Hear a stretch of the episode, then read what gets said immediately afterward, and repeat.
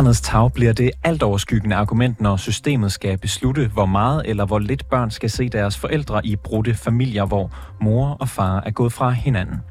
Men hvordan finder vi ud af, hvad der er bedst for børnene, når konflikterne mellem forældrene hviler på beskyldninger?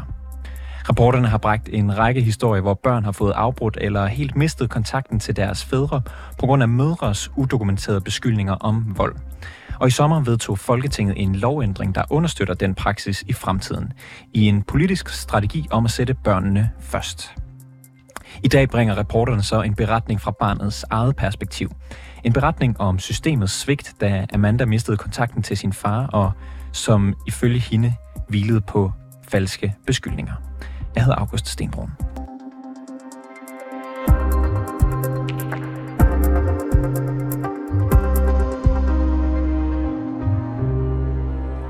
Amanda var 10, da hendes far pludselig blev revet ud af hendes hverdag, fordi hendes mor havde beskyldt ham for vold mod hende selv og børnene.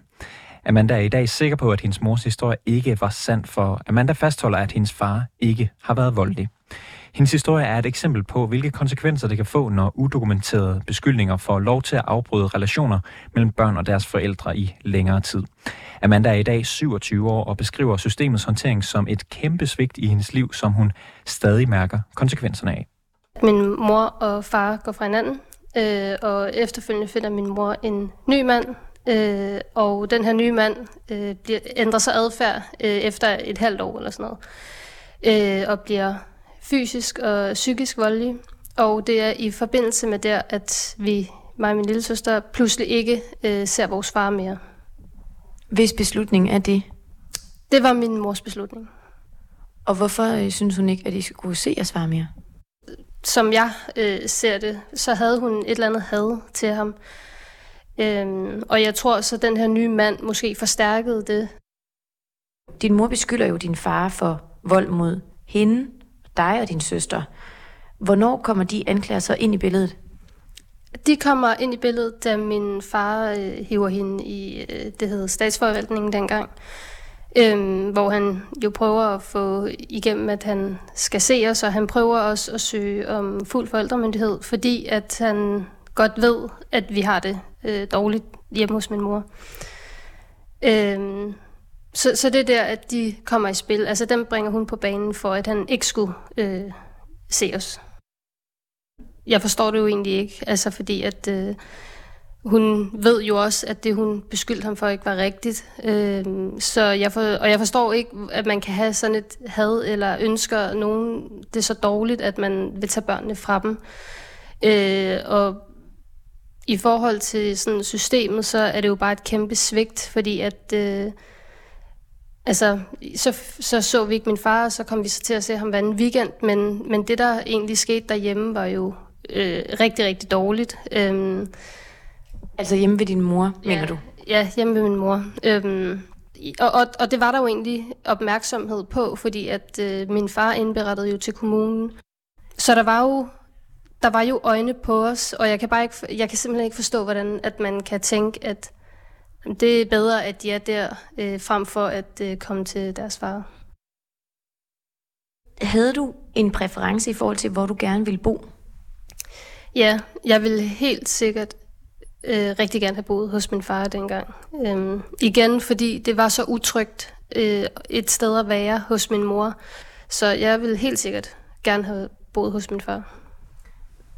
Men skal det forstås sådan, at du følte dig presset eller tvunget til at bo ved din mor?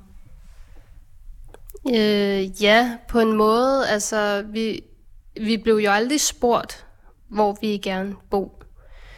Øhm, det var lidt, altså sådan var det bare. Vi, der boede vi, og det, ja, sådan var det.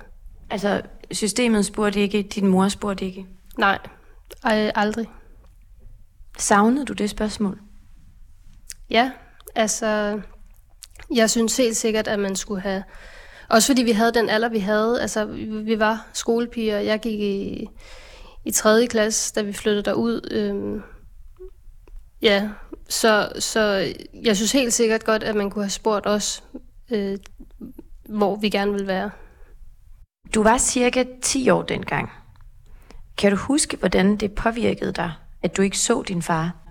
Altså, vi havde det ikke godt, og jeg kan godt huske, at øh, altså, jeg kan huske, at jeg savnede ham, øh, men dengang har det måske også været lidt forvirrende, fordi jeg vidste jo ikke, om det var min mor, der øh, ligesom var skyld i, at vi ikke så ham, eller om det var, fordi han ikke ville. Altså, vi, vi fik jo ikke at vide øh, af min mor. Jeg har bestemt ikke kunne se far. Vidste du godt dengang, øh, hvad din far var anklaget for? Nej, det gjorde jeg ikke. Det er først øh, ja, altså, efterfølgende, at jeg har fundet ud af det. Når du så nu i dit øh, voksenliv, kan man sige, har fået indsigt i, hvad han var anklaget for, kan du så genkende nogle af de anklager, din mor kom med? Nej, overhovedet ikke. Øh, jeg har altid elsket min far, har altid været øh, fars pige, og altså, jeg husker kun gode ting fra ham. Øh, ja, meget stabilitet og tryghed, og altså nogle af de ting, som, som min mor ikke har, har givet os. Øh. Hvordan mærker du konsekvenserne af at have haft øh, så begrænset kontakt til din far op igennem din barndom? Altså det svigt, som jeg jo synes det er, det har påvirket mig på den måde, at jeg har haft ekstremt svært ved tillid til andre mennesker. Øhm, jeg kan godt have sådan en pessimistisk tanke om, at øh, alle altid vil mig det ondt, eller hvis de vil mig det godt, så ligger der en bagtank øh, med det. Øhm, så den her tillid til andre mennesker øh, er i hvert fald ramt hårdt, også i forhold til forhold, har jeg haft det sådan svært med ikke at tro, at, at de laver alt muligt, eller at de virkelig gerne vil mig. Øhm, ja, og det, og det er noget, jeg stadig sådan kæmper med, at, øh, at der er nogen, der faktisk gerne vil mig. Øhm, og man kan sige, at den her afbrudte og øh, begrænset kontakt har jo også til min far, har jo også øh, gjort noget ved vores relation. Øhm, altså, der, der var ligesom noget, der skulle bygges op igen, og det synes jeg har været svært, i og med, at jeg jo så er blevet voksen og flytter hjemmefra og øh, flytter til Jylland. Altså, så, så har der, selvom vi er et godt sted, og det har vi altid været, så, så kan jeg måske godt nogle gange tænke, at, at den relation kunne have været stærkere eller tættere, hvis ikke der havde været det her afbrudte øh, periode.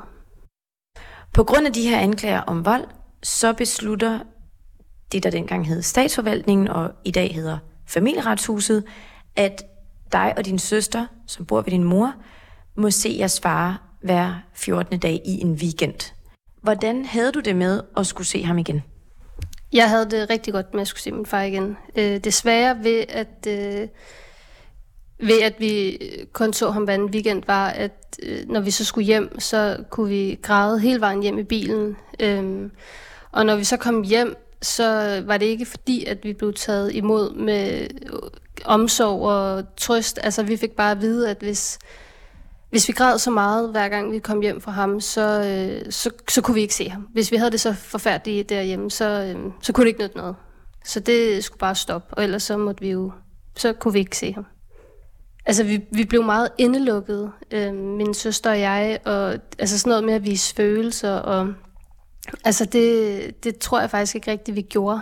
Øh, altså et eksempel på, øh, på det kan være, at da vi kom på krisecenter, så øh, var vi til sådan børnemøder, min lille søster og jeg. Og den første gang, vi er til de her børnemøder, der spørger de os, eller der siger de til os, prøv at tegne jeres følelser, eller prøv at tegne, hvordan I har det, eller hvad I tænker. Og vi sad bare og kiggede på hinanden, og øh, altså, grinte jo nærmest af dem, fordi vi var sådan, hvad fanden skal det hjælpe? Altså, øh, så, så sådan noget med følelser er blevet pakket sådan meget væk. Ja, måske for ligesom at, at redde os selv på en eller anden måde, på at være i det. Men hvad tænker du om den beslutning om at begrænse jeres kontakt til jeres far, fordi at din mor kom med nogle anklager om vold mod ham? Altså, jeg synes jo, det er helt hen i vejret. Altså, jeg vil, altså, jeg synes jo, at min far skulle have haft os, og skulle have haft en fuld forældremyndighed. Øh, især fordi man jo taler så meget om øh, barnets tag, og hvad der er bedst for barnet. Øh, så det her med, at altså det kom ligesom ikke os til gode, at, at der var alle de her øh, indberetninger på, hvordan vi havde det, og hvad der skete derhjemme. Sagsbehandlerne vil jo nok sige, at de begrænsede jeres kontakt af hensyn til jer som børn, dig og din søster, for at beskytte jer mod potentiel vold fra ham. Kan du fra deres perspektiv se, at det måske var det eneste rigtige at gøre? Nej. Øhm, der har jo aldrig været indberetninger, da min mor og far var sammen om, at der skulle foregå ting og sager. Og jeg havde jo også to ældre søskende, som kunne fortælle, øh, hvordan han var. De blev så ikke øh, taget ind, og mig og min søster blev heller ikke hørt øh, i det. Øhm, så, så jeg forstår det faktisk ikke, fordi det er jo, han, det var ikke noget, han sådan er kendt for, eller, eller noget, han, når man, her har vi en, der måske har gjort det her, fordi der har været nogle indberetninger. Altså, der har aldrig været noget. Øhm, så øh, nej, jeg, jeg forstår det ikke. Hvad skulle, hvad skulle systemet ellers have gjort så for, for jer, synes du? Det kunne have været en idé at have brunget vores øh, meninger og holdninger eller oplevelser ind i det her, fordi det gjorde de jo ikke dengang, øh, at, at vi var udsat for det her. Afhængig af, hvor, hvor store børnene er, så skal man, synes jeg, tage dem med i beslutningen. Min historie afspejler jo rigtig mange historier, som vi også har i dag, selvom min historie jo er øh, 10-15 år gammel. Så jeg, er jo, jeg tænker jo, at systemet har ikke rykket sig. Så øh, ja, altså jeg er jo sådan lidt, måske vi skulle prøve at udvikle det her system. Øhm, øhm, efter et opslag, jeg lavede på Facebook, har jeg modtaget virkelig mange øh, private beskeder fra især fædre, som, øh, som kæmper på altså 9, 10, 15 år for at komme til at se deres børn. Øhm, men fordi at øh, modparten jo så bliver ved med at komme med de her beskyldninger og løgne, så, så, kan, så kan de kan ligesom holde den anden forælder for døren, altså, og det øh, accepterer det familieretslige øh, system faktisk bare, øh, uden at sætte større spørgsmålstegn ved, om de her historier er sande.